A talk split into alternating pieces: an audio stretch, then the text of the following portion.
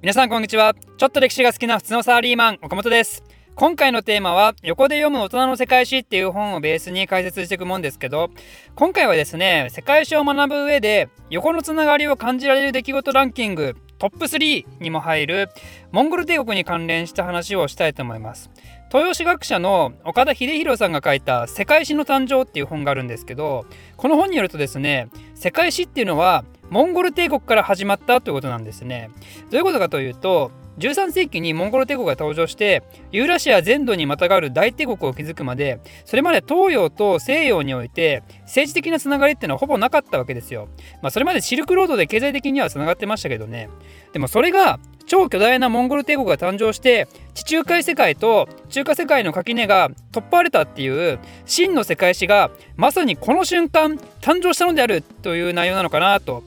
まあ、勝手に思ってます。実は私この本読んだことないんで内容知らないんですが、まあ、でも全く同じことはあの私学生時代に感じてましたね。あの世界史勉強した時。それまでバラバラだった世界を一気に横に貫いたのがモンゴル帝国だったと。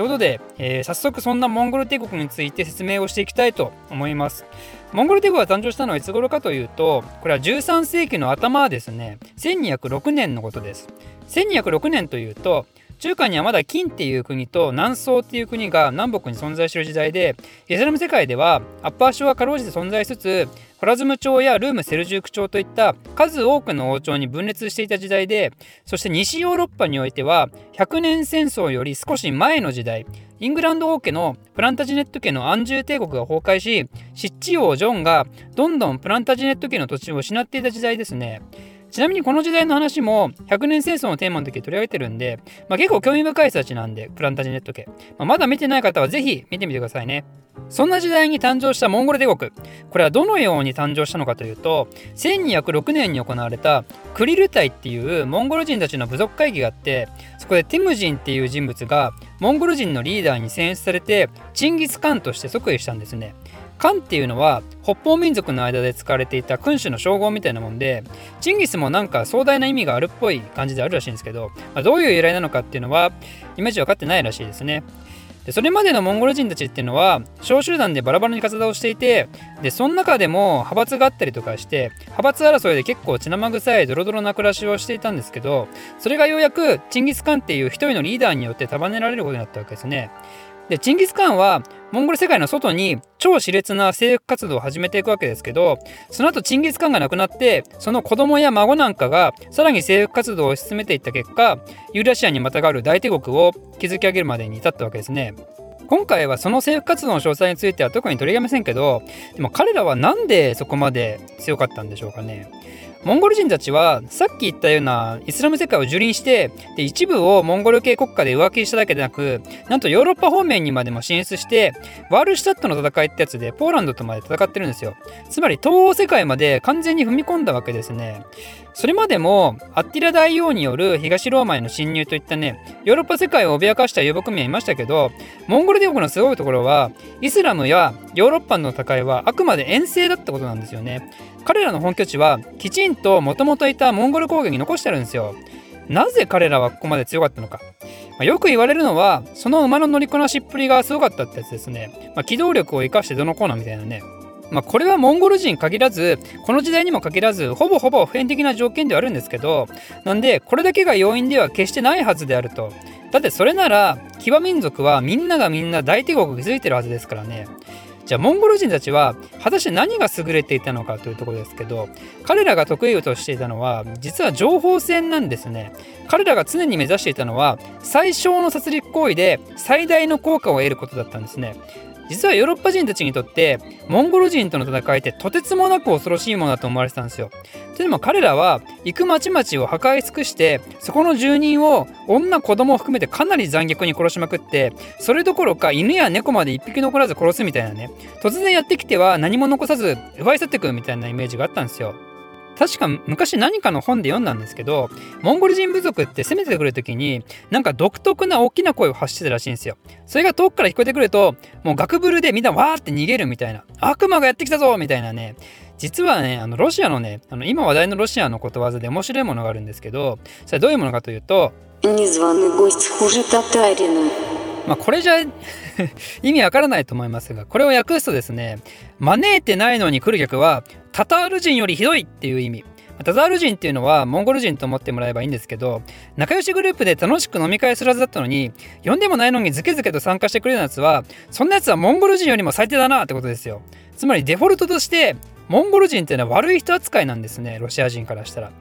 でまあここまで説明したら想像できると思いますけどこういうモンゴル人は怖くて恐ろしいんだぞと相手方に思わせるっていうのはこれはモンゴル人の作戦だったわけですねだって恐れて戦う前から降伏してくれた方が何もコストかからないですからね。なんでモンゴル人っていうのは必ず相手と戦闘を開始する前は手紙を送るんですよ。降伏するならお前たちの命を保証する。戦うっていうなら必ず後悔することになるみたいなね。でその結果本当に戦うことになった時はモンゴル人たちは鬼となって全てを破壊し尽くしたと。そこまでやらんでもいいだろうってぐらいもう意図的にですねそれが次の恐怖を生むわけですよ。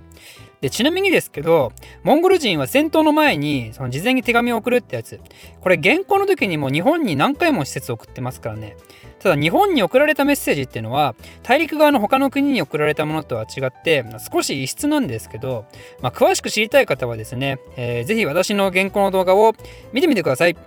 で、えー、話を元に戻すとモンゴル人っていうのは脅しはかなり強烈にやるんだけども本音としては彼らも戦いたくなかったわけでそれは先ほど言ったように戦闘にかかるコストのこともあるんですけどもう一つ単純に都市を破壊したくなかったってこともあるわけですよ。それはなぜかというと彼らは既存の経済圏をそのまま利用したかったからこの時代ユーラシアに大きく3つの巨大文化圏があったわけですよ。一つは中国もう一つはイスラムそして最後はキリスト圏であると。これら文化圏を自分たちのコントロール下に置いてそしてその経済的恩恵を授かりたかったと。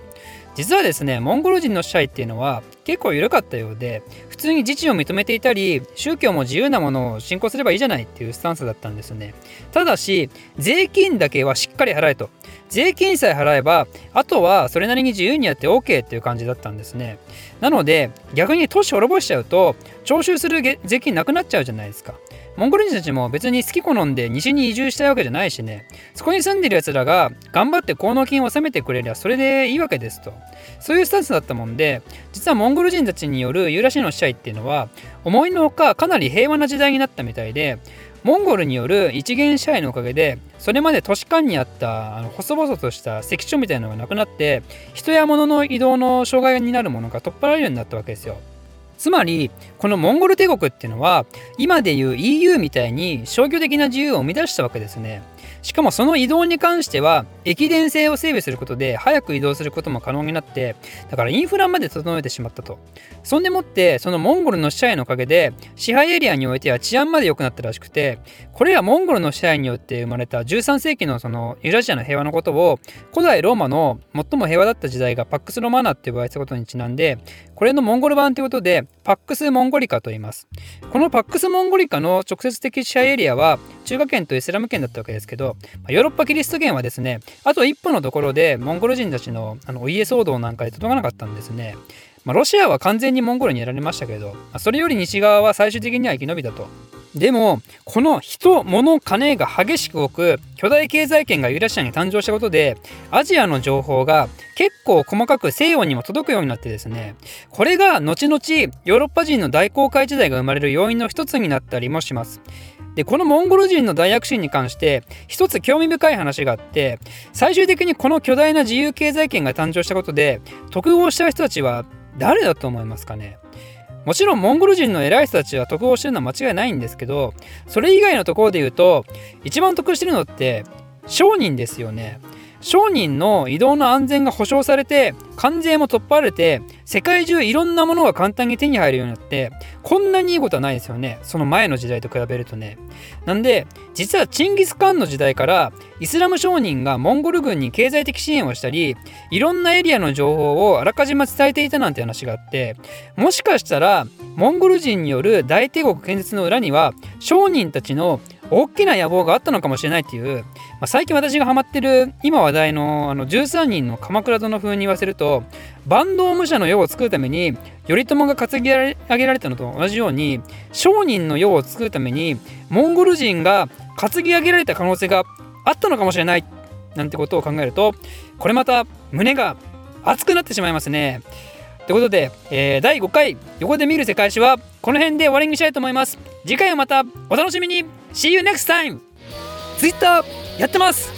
岡本の非生産的な日常に興味のある方は岡本歴史で検索してぜひフォローよろしくお願いしますではまた